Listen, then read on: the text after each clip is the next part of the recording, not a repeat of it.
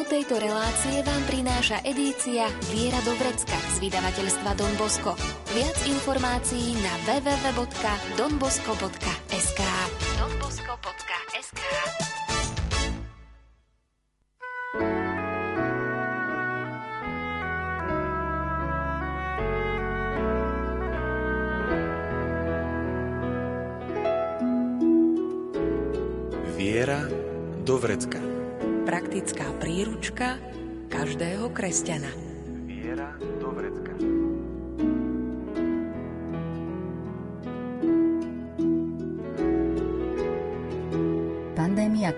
koronavírusu ovplyvňuje život každého jedného z nás. Platia pravidlá, ktoré sme povinní dodržiavať a mnohým sa zdajú veľmi prísne.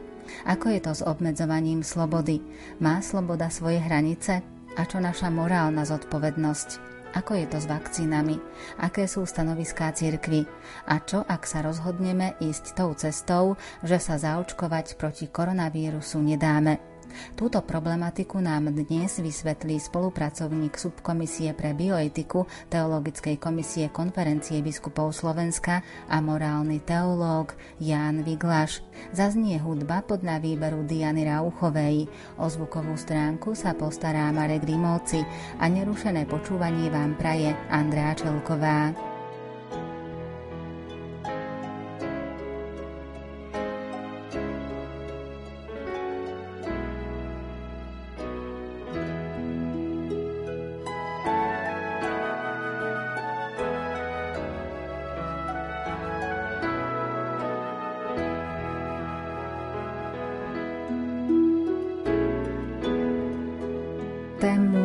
Očkovaní proti koronavírusu doplníme aj informáciami, ktoré sa týkajú tej našej slobody a takisto mravnej zodpovednosti. Ak by sme mali sa zaoberať tou slobodou alebo takými tými hranicami slobody, že do ktorej miery môžeme akceptovať toto očkovanie, tak o čo vlastne ide z hľadiska slobody pri očkovaní proti koronavírusu? Človek je tvor spoločenský a preto vždy, to je skúsenosť všetkých kultúr, náboženstiev, spoločenstiev, je tá, že človeku sa veľa ľahšie žije v spoločnosti. Či už je to zvládanie práce, ale zvlášť, keď ide o zvládanie nejakých ťažkostí, katastrof alebo epidémií, o ktorých sme určite hovorili v predchádzajúcich reláciách, ktoré tu boli po stáročia. Na druhej strane práve epidémie a nákazlivé choroby ukázali to, ako je veľmi dôležité a potrebné a niekedy nevyhnutné ľudskú slobodu obmedzovať. My dnes v tých moderných časoch veľmi často citujeme známu liberálnu zásadu, že moja sloboda sa končí tam, kde sa začína sloboda niekoho druhého.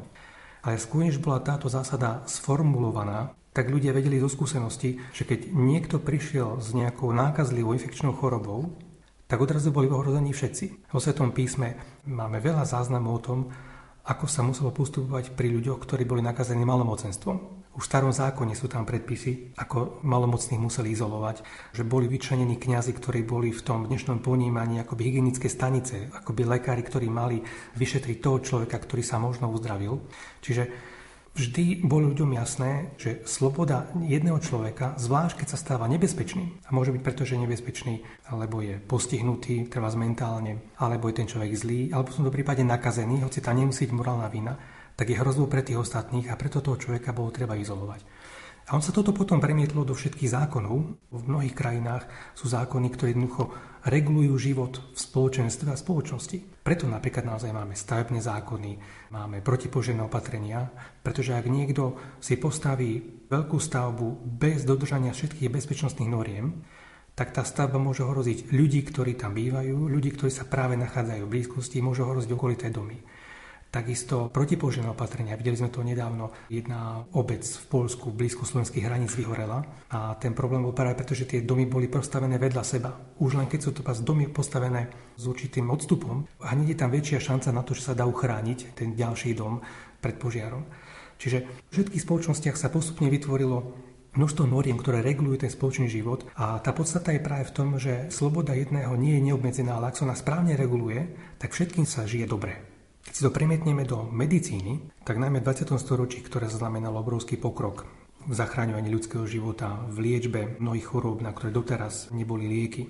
Tam obrovské objavy aj v oblasti očkovania, ktorými sa podarilo potlačiť choroby, ktoré tu po stáročia decimovali tisíce až milióny ľudí.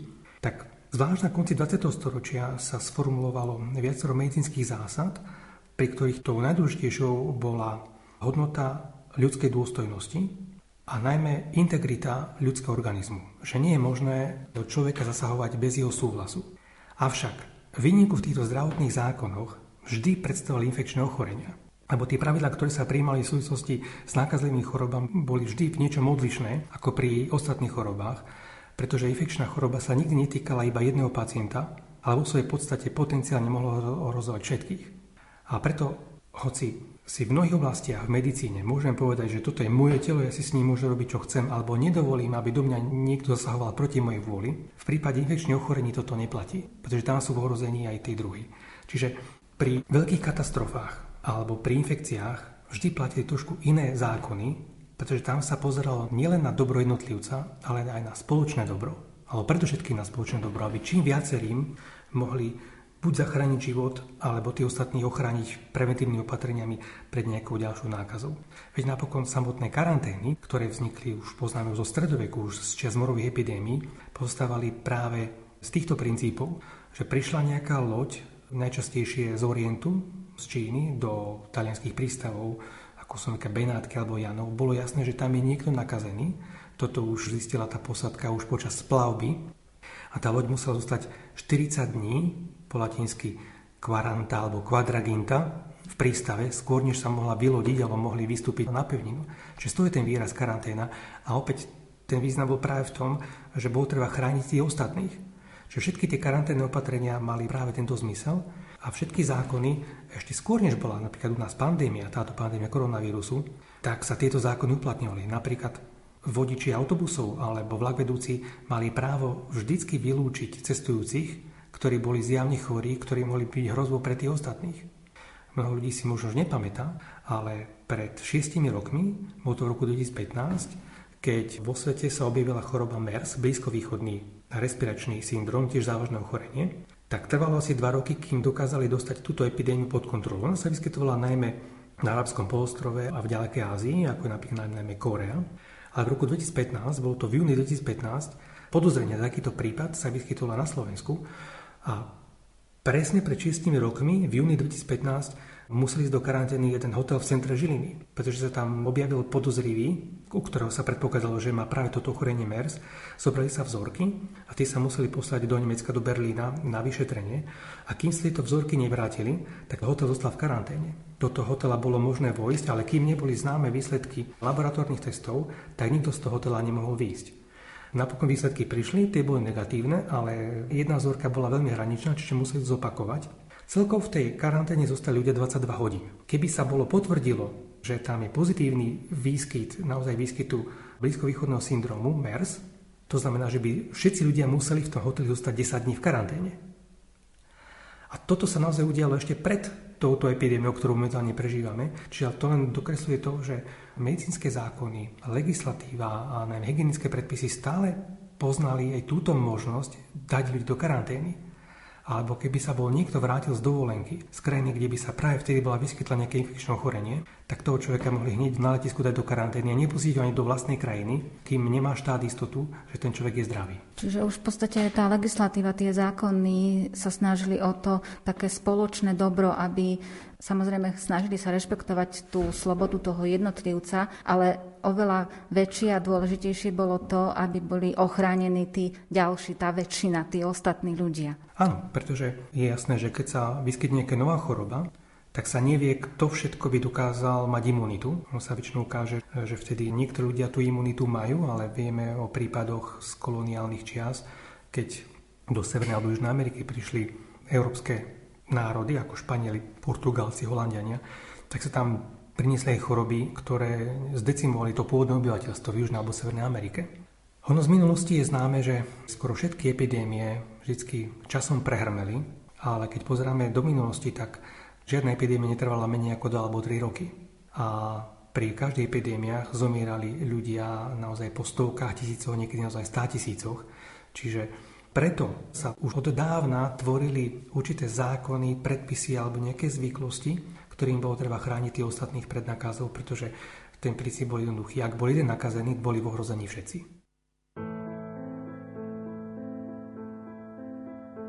Nech v nás zomrie všetko zlé. Nech v nás zomrie všetko zlé. Nech len svetlo zaplaví rany duší poľaví.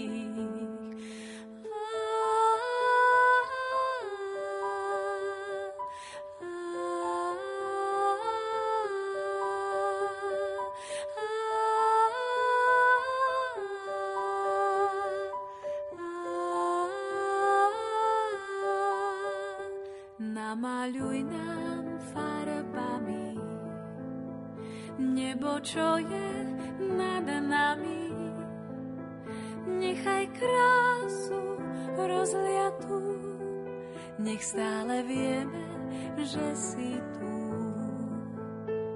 Tak spievam baladu o umieraní, spievam baladu o ožívaní, spievam pritom dýcham a vládzem žiť, jak túžia moje tóny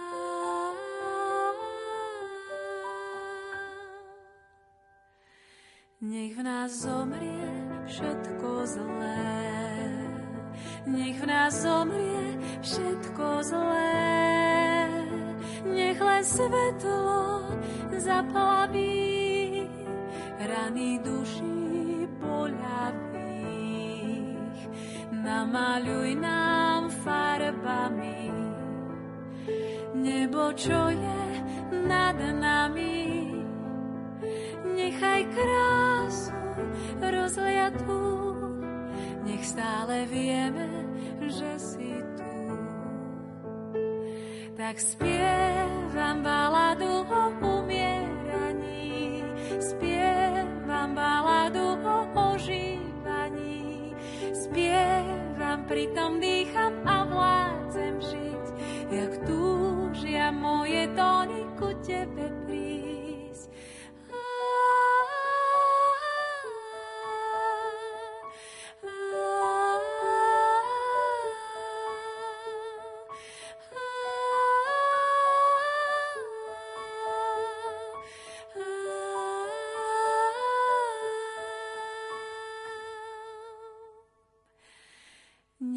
zomrie všetko zlé. Veľmi často sa zvykne porovnávať pandémia koronavírusu s chrípkou a keď si to tak porovnáme, tak chrípky sme zažívali každoročne a nediali sa také opatrenia ako pri pandémii koronavírusu. Áno, ale priebeh chrípky, hoci vie byť tiež veľmi ťažký, tak nespôsoboval toľko úmrtí, ako spôsobil koronavírus. To bolo poprvé. Po druhé, vždy v chrípkovej sezóne, najmä v nemocniciach, boli na nejaký čas zakázané návštevy. Čiže ľudia, ktorí mali koho si príbuzného v nemocnici, tak sa im naozaj mohlo stať, aj sa im stávalo, že ich ho nepustili na oddelenie. Ďalší rozdiel medzi chrípkou a koronavírusom je ten, že chrípka sa prenáša predovšetkým kvapôčkou infekciou a koronavírus sa prenáša aj vzduchom, čiže aerosolom. Na vysvetlenie, pri chrípke najčastejšie človek ochorel vtedy, keď bol v blízkom kontakte s nakazeným, nemal rúško a tie miniatúrne kvapôčky mu pristali napríklad na tvári, na perách a ten človek sa infikoval. Alebo človek, ktorý bol infikovaný chrípkou, tak zakašľal a zostali kvapôčky na povrchu treba stola alebo kľúčiek alebo operadiel a to sa potom dotkol niekto druhý, kto si prešiel po tvári a mohol túto chorobu dostať. Takže pri koronavíruse sa táto choroba prenáša aj aerosol, teda vzduchom, že to nemusia byť len kvapôčky. To je niečo podobné, ako keď sa do vzduchu rozptýli dym, alebo z kostola poznáme tymian, alebo poznajú to ľudia, ktorí majú fajčiarov v rodine, že jednoducho v tom vzduši stále cítiť cigaretový dým, tak vlastne koronavírus takto zostáva v priestoroch a najmä keď sa tu uzavreté priestory a najmä malé, také ako sú kabiny výťahov, takže človek nemusí prísť priamo do kontaktu s človekom, ktorý je nakazený, stačí, že príde do priestoru, v ktorom sa predtým zdržiaval niekto nakazený a tú chorobu môže dostať. A čím dlhšie táto koronavírusová epidémia pretrváva, tak tým je väčšia šanca, že vírusy mutujú a že sú infekčnejšie. Možno nie sú smrtnejšie, čiže nebezpečnejšie na smrtnosť, ale tým, že sú infekčnejšie, tak sa môže stať to, že napokon už potom nebudú zaberať ani tie lockdowny, čiže obmedzenie pohybu obyvateľstva, pretože je to natoľko infekčné, že napokon stačí naozaj aj krátky kontakt s niekým, kto je alebo bol nakazený a môžu byť ohrození všetci tí, ktorí imunitu nemajú. A vlastne o tom je celá aj táto relácia, že my tú imunitu môžeme získať buď teda prekonaním ochorenia, ale to je do značnej miery ruská ruleta, pretože vidíme, že veľa ľudí malo naozaj ťažký priebeh. A hoci to percentuálne niekto povie, a to sú mnohé tie námietky, že veď tá smrtnosť je 1%, čiže zo všetkých nakazených počet úmrtí dosahoval možno 1-1%.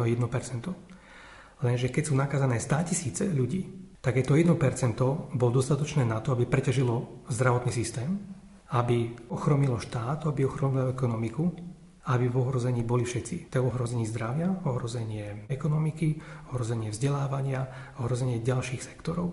Čiže opäť, najmä tí, čo sa zaberajú matematikou a štatistikou, tak hovoria, že číslami sa dá veľmi klamať alebo skresľovať. A preto tu treba vysvetľovať aj tie matematické a štatistické zákonitosti, že 1% sa môže zdať veľmi málo. Lenže z tých nakazených, ktorí mali nad 60 rokov vyššie, to percento úmrtia dosahovalo niekde 20, niekde 40% a potom tí ľudia strávili v nemocnici týždeň, dva, tri, niektoré štyri týždne, čiže na dlhé obdobie blokovali lôžka. Ďalší následok bol ten, že bolo treba urobiť celé covidové oddelenia, dokonca niektoré nemocnice boli vyčlenené ako covidové, do nich museli stiahnuť sestry a zdravotný personál z iných oddelení a zrazu už nebol priestor na štandardné vyšetrovania alebo liečby iných ochorení. Len tie naozaj najurgentnejšie, už ani na tie niekedy nebol priestor. Dokonca Anesteziológov ešte možno niekedy našli na vykonanie nejakých operácií, ale tí anesteziológovia boli najčastejšie potrební práve na tých jednotkách intenzívnej starostlivosti alebo na árach, kde nestačilo to človeka len pripojiť na umelú plúcnú ventiláciu. To bolo treba stále monitorovať a regulovať, pretože to nie je len mechanická vec. Lekári hovoria, že to je vyslovene tvorivá práca, kde treba mať skúsenosti s patofyziológiou plúc, s priebehom ochorenia, ako regulovať aj túto ventiláciu. A Takisto zdravotné sestry, ktoré sa o týchto pacientov starali, potom nemohli byť prítomné na tých oddeleniach, ktoré boli potrebné povedzme na pooperačnú starostlivosť. Čiže na to doplatili mnohí pacienti, ktorí boli možno naplánované operácie vzhľadom na svoje onkologické ochorenie alebo na nejaké nádory, že operácie ešte by bolo možné vykonať, ale nemal sa kto od tých pacientov po operácii starať, lebo tam trvať niekoľko dňovú starostlivosť. A toto je problém tých epidémií, lebo veľmi často vidno aj v niekých námietkach, Veď máme na Slovensku povedzme 25 alebo 35 tisíc lôžok a že všetky neboli zaplnené. Ale tie, ktoré zaplnené boli, tak tie dokázali stiahnuť všetok dostupný personál. A najmä ten odborný personál, ktorý už potom nemal síl a čas na iné ochorenia. V tomto to nebezpečenstvo. A preto každá epidémia má v sebe potenciál preťažiť zdravotný systém, ochromiť ho, ochromiť aj ostatné oblasti ľudského života. Mnohí ľudia sa teraz búrili už vtedy proti týmto opatreniam, proti obmedzeniu mobility, proti lockdownu. Hovoria teraz, že keď sa kontrolujú hranice, tak sú obmedzené ich ľudské slobody a štát tu uplatňuje nejaký štátny dirigizmus alebo priamo až terorizmus, že toto je koniec demokracie. Ako sme spomínali, ten štát už dávno má pripravenú legislatívu, ktorú mohol dať do karantény ľudí, ktorí sú ohrození, ktorí sú infikovaní, ktorí sú nebezpečenstvom pre tých druhých. Ale doteraz to nikto nevnímal ako ohrozenie demokracie. Práve naopak, bolo to vnímané ako ochrana tých, ktorí sú ešte neinfikovaní, ktorí sú zdraví.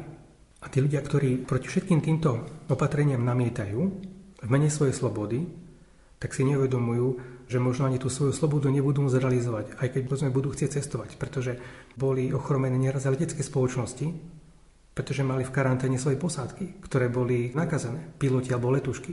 Takisto ten zdravotný personál, keď si spomíname od jesene minulého roka, stále v každej nemocnici priebehu jesene a zimy bola časť zdravotníckého personálu nakazená alebo v karanténe a celé toto začalo vstupovať až vtedy, keď sa ten zdravotnícky personál začal očkovať. Čiže Môže byť vyčlenená nejaká nemocnica alebo celé oddelenie, môžu byť pripravené lôžka, môžu tam byť pripravené umelé plúca ventilácie.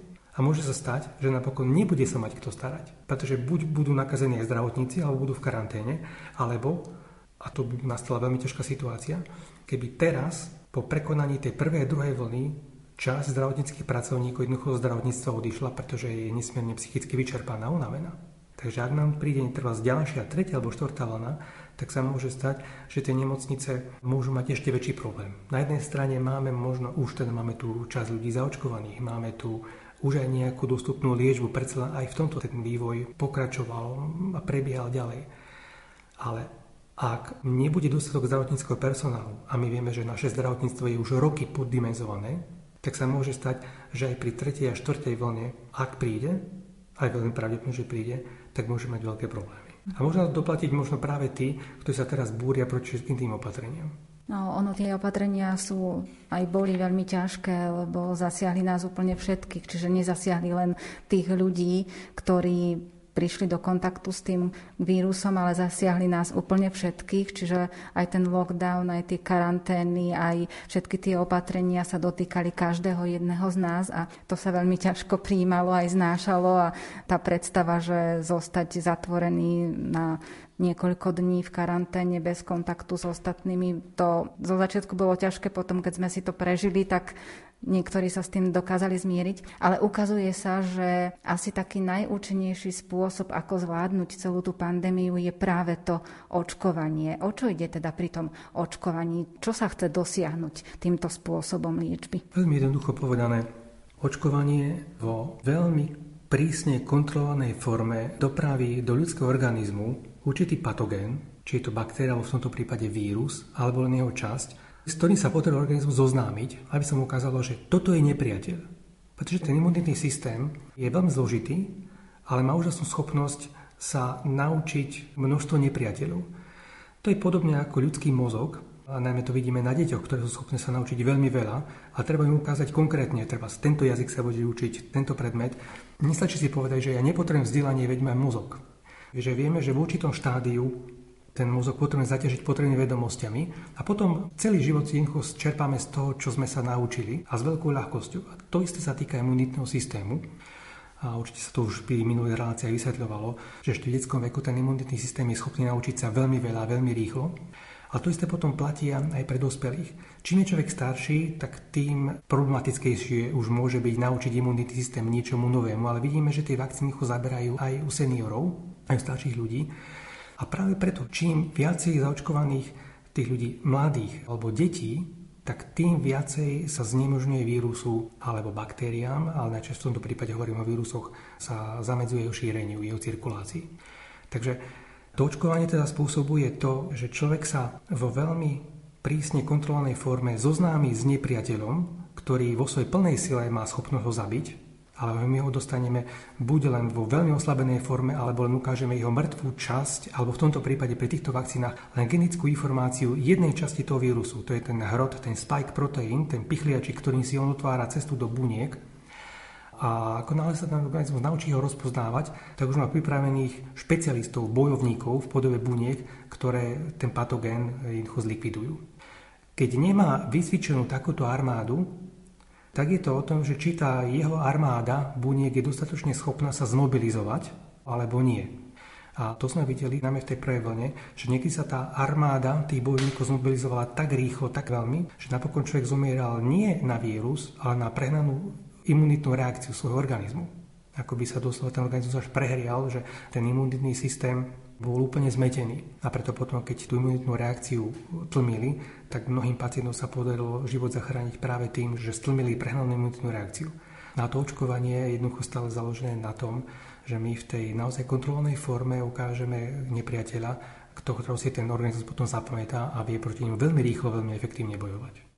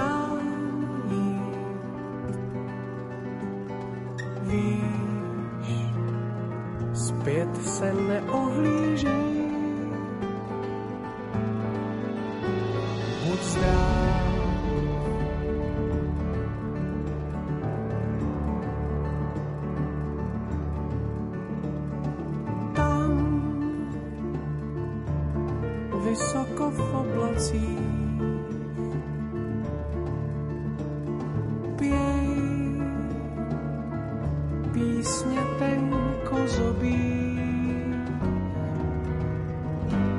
Spěj rejem stříbro křídlí. Sám sestup do údolí. Vítr zadrží déšť, čas máš.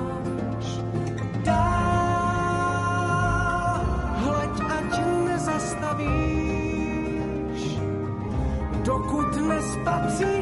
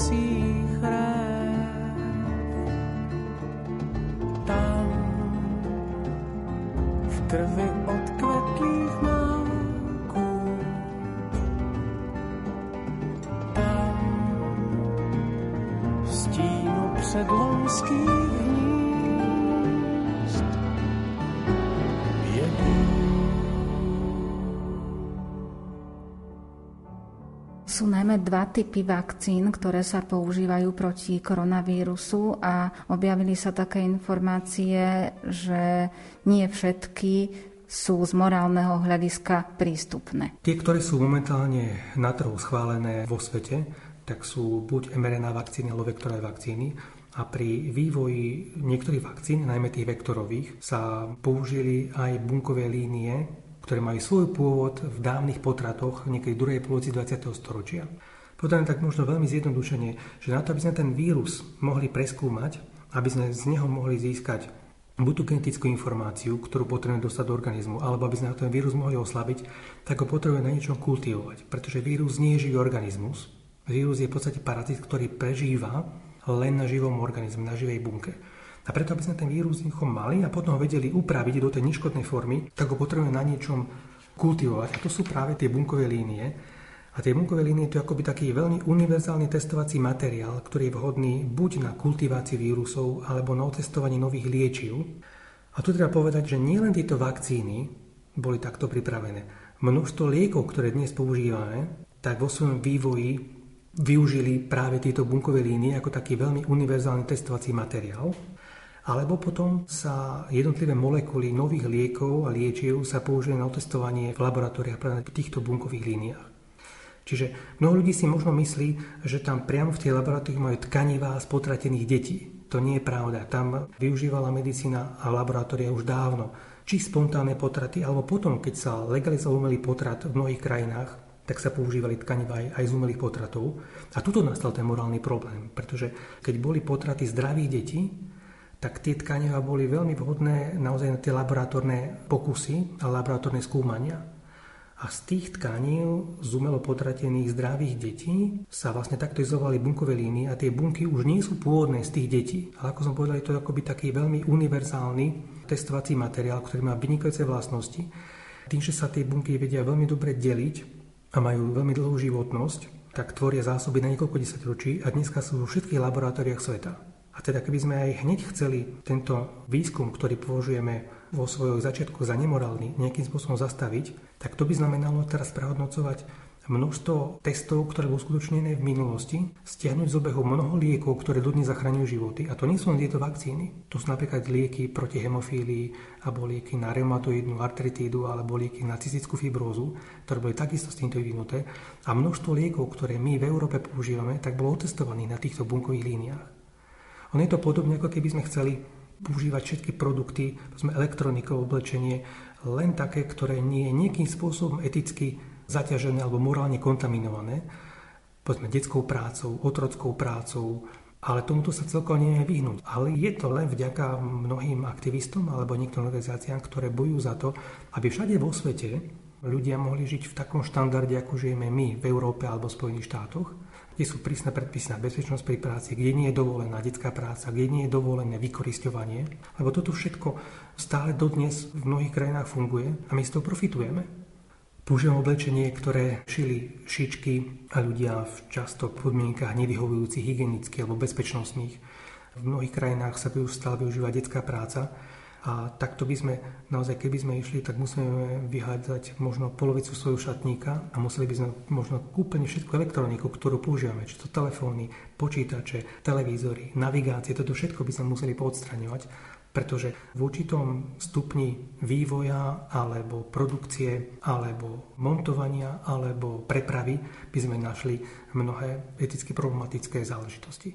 A čo teda robiť, aby sme nepodľahli dezinformáciám, ktoré sa veľmi rýchlo a až tak masovo šíria medzi ľuďmi a aby sme dokázali zaujať taký ten správny postoj aj k samotnému očkovaniu, aj k nášmu správaniu sa v celej tejto situácii šírenia sa pandémie koronavírusu, aby sme dokázali potom takisto aj v rámci toho vlastného svedomia si nájsť správny smer a nemali sme žiadne výhrady, že či sme sa rozhodli tak alebo tak, že máme dostatok informácií. Čo teda urobiť, aby sme mali naozaj aj tú svoju osobnú zodpovednosť, aby sme nemali výhradu vo svojom svedomí a aby sme nepodľahli tým dezinformáciám.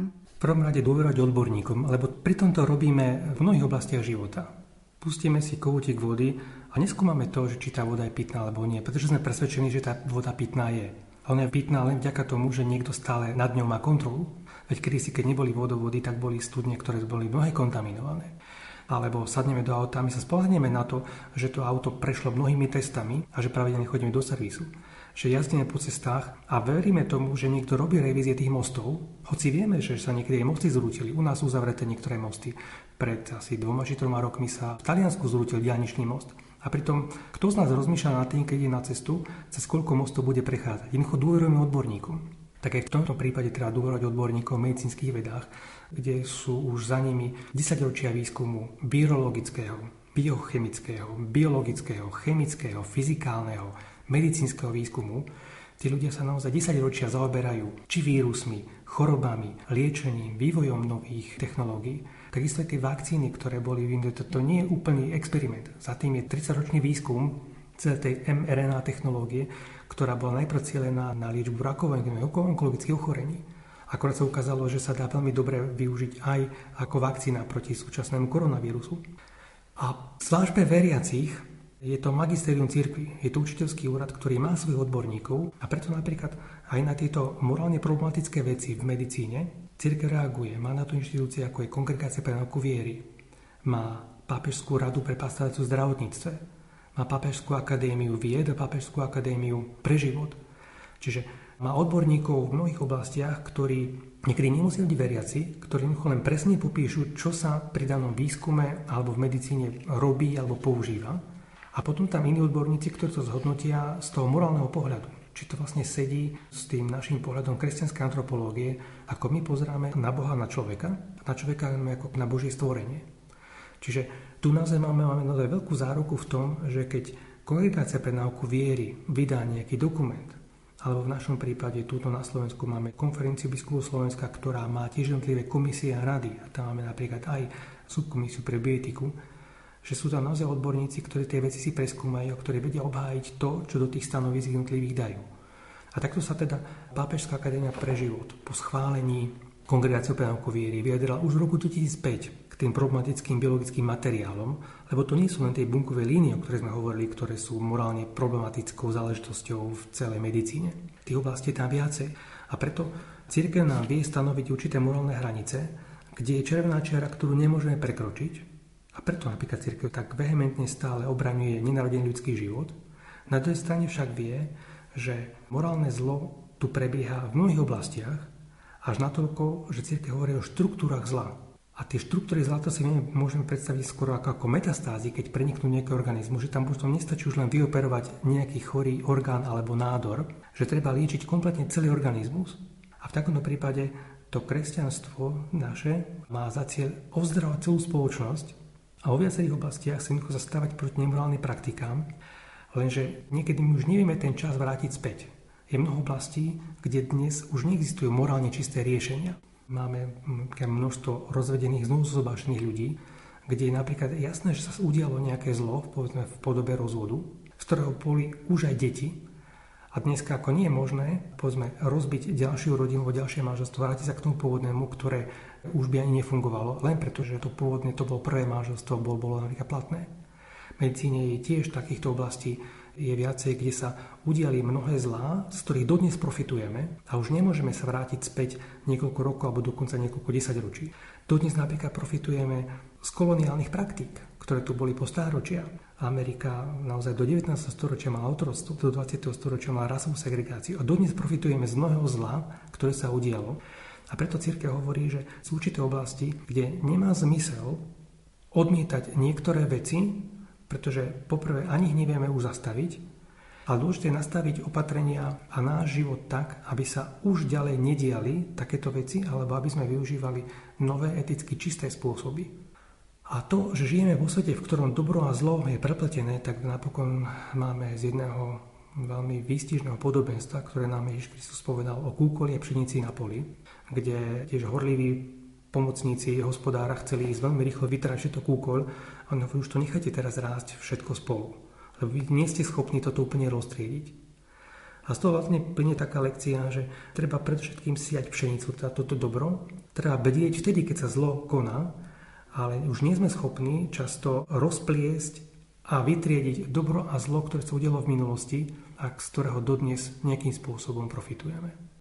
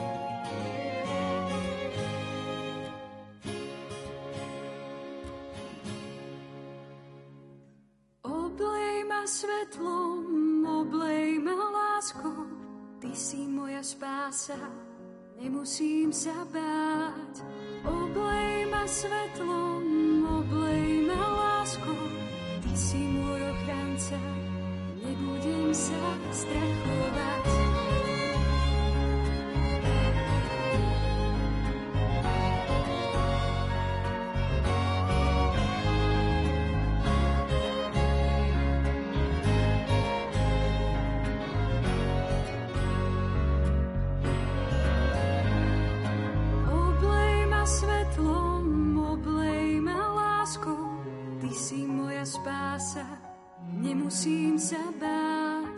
Oblej ma svetlom, oblej ma láskou, ty si môj ochranca, nebudem sa strachovať.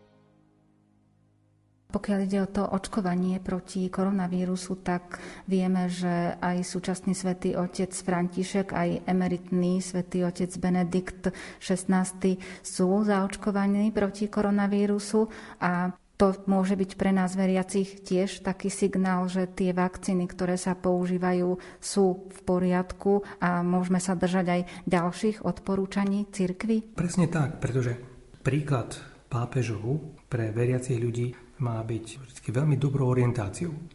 Naozaj tu nemáme rozpor medzi tým, čo nám pápeži hovoria a čo robia. A toto je niekedy, tento osobný príklad je niekedy pre ľudí veľmi účinným spôsobom, lebo keď celý život verili tomu, že môžu týmto ľuďom dôverovať, môžu dôverovať odborníkom, môžu dôverovať lekárom, môžu dôverovať biskupom, môžu dôverovať pápežovi, a pápež jednoducho je hlava cirkvi, tak nemusíme mať obavy, aj keď úplne všetkému nerozumieme. Veď ľudia, ktorí chodia k lekárovi, tak neraz nie sú schopní pochopiť celú zložitosť liečby, onkologickej, diabetické alebo akékoľvek iné liečby. A toto isté sa vlastne týka aj momentálne liečby koronavírusu alebo vývoja vakcín, že sa sa potrebujeme spoľahnúť a potom sa spoľahnúť na to, že církev tiež kontaktovala mnohých odborníkov, aby im tieto veci vysvetlili a keď už k tomu raz zaujali stanovisko a svojím príkladom to pápeži, pápež František alebo emeritný pápež Benedikt XVI podporili, tak naozaj nemusíme mať žiadne morálne obavy z toho, že by sme použili vakcínu, ktorá by nejakým spôsobom podporovala prax umelého potratu, s ktorým církev nesúhlasí. Čiže samotná vakcína nie je problém, ani ten biologický materiál nie je problém. Problém je ten skutok, ktorý sa udial v minulosti a ktorý sa deje aj dnes. A zaj vieme, že církev v tomto veľmi konzistentná že ten umelý potrat stále odmieta. Ale na druhej strane vakcíny, lieky, preventívne opatrenia, ktoré zachraňujú životy, tak by sme boli veľmi kontraproduktívni, keby sme v mene protestu proti zmaranému ľudskému životu v minulosti dnes ohrozili tie životy, ktoré môžeme zachrániť a ktoré sú v ohrození. A ešte keď sa pozrieme na stanovisko Kongregácie pre náuku viery, ktorá vydala nótu o morálnosti použitia niektorých vakcín proti COVID-19, tak v tejto nóte sa dočítame to, že vakcinácia nie je z pravidla morálnou povinnosťou a preto musí byť dobrovoľná. Čo to teda znamená? Mnohí odporcovia očkovania práve na túto vetu poukázali a vlastne zdôrazňujú to, že štát nás nemá do niečoho tlačiť. Treba si dobre všimnúť, ako je to sformulované. Nie je spravidla morálnou povinnosťou, ale v iných dokumentoch, napríklad v dokumente Novej charte zdravotníckých pracovníkov z roku 2016, sa píše o tom, že církev nenamieta proti aj povinnej vakcinácii tých, ktorých sa to týka. Čiže církev rešpektuje štátnu legislatívu, napríklad v našich podmienkach je to povinné očkovanie detí. V niektorých západných krajinách je to povinné očkovanie zdravotníckých alebo sociálnych pracovníkov, napríklad proti chrípke alebo proti hepatitíde. V iných krajinách je to napríklad povinné očkovanie proti žltej zimnici. Tu sú najmä krajiny Južnej a Strednej Ameriky a rovníkoj Afriky, že aj dneska aj všetci tí, ktorí hovoria o absolútnej slobode a slobode pohybu, tak sa môže stať, že do niektorých krajín by ich vôbec nepustili, ak nebudú očkovaní proti žltej zimnici. Jednoducho ten štát si stanoví určité podmienky.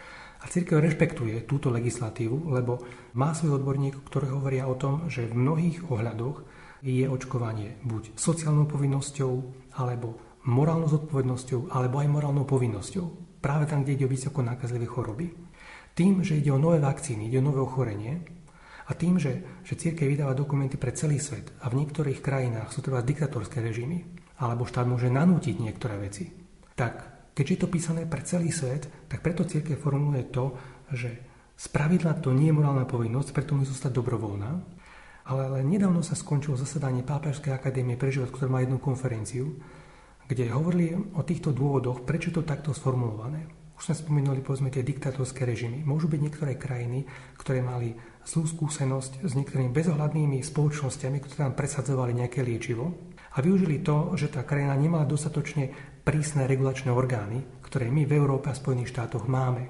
A tým pádom tam na tých ľuďoch chce niekto zarobiť.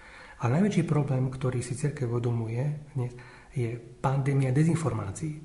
Že tu mnoho ľudí sa nechalo oklamať skreslenými alebo prekrútenými alebo vyslovene nepravdenými informáciami a preto majú strach z niečoho, z čoho strach nemusia mať a preto nemôžno morálne nútiť niekoho, kto je presvedčený o tom, že tá vakcína je nejaký chemický koktail, že to je nejaký zabijak a že my ideme proti jeho vôli očkovať. Preto církev volí radšej tú cestu presviečania, vysvetľovania týchto vecí. A ešte keď si pozrieme, čo v tejto časti nasleduje, že tí, ktorí sa napriek tomu z dôvodov svedomia nedajú očkovať, lebo odmietajú, tak potom nasledujú dve vety s dvoma veľmi silnými morálnymi povinnosťami.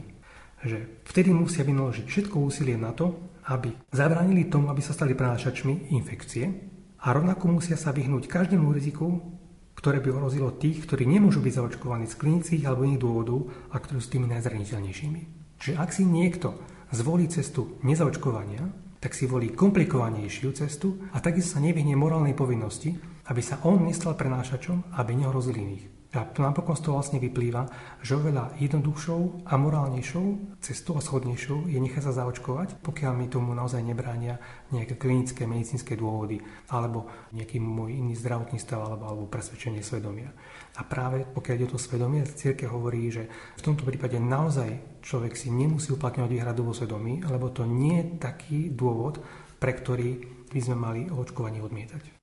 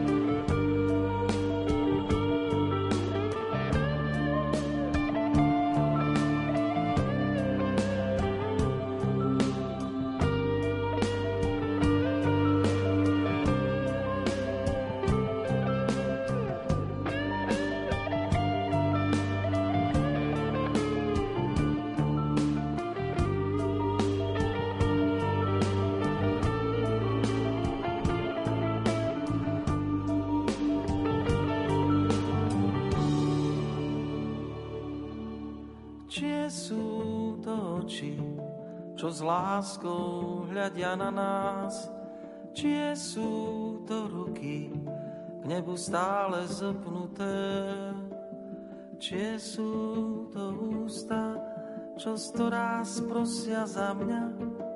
A srdce prepodnuté, čakajúce trochu vďaky.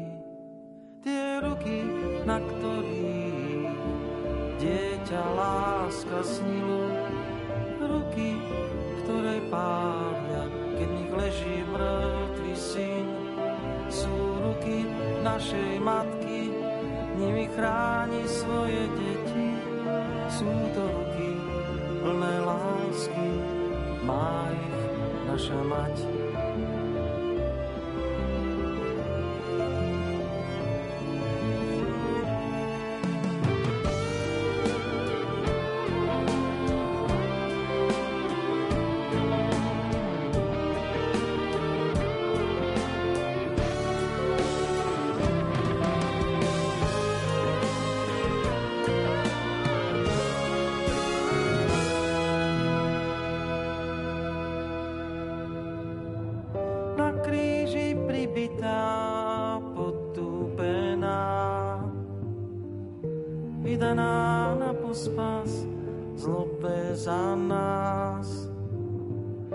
koľko len lúčov vyslala nám. Tá láska, čo nie je milovaná.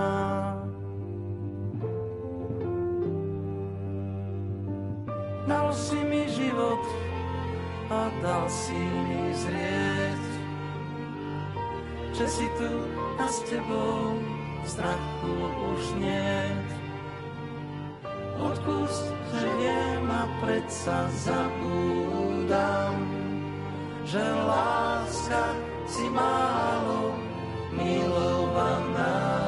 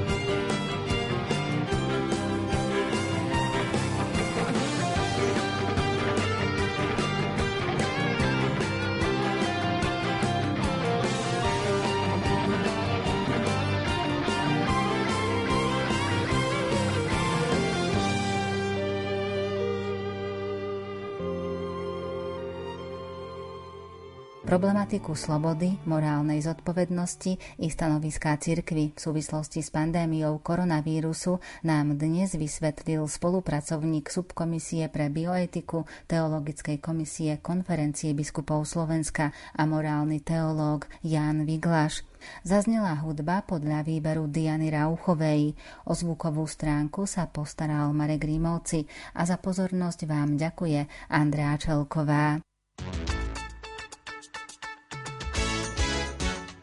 Tému tejto relácie nájdete v edícii Viera do vrecka z vydavateľstva Don Bosco. Viac informácií na www.donbosco.sk www.donbosco.sk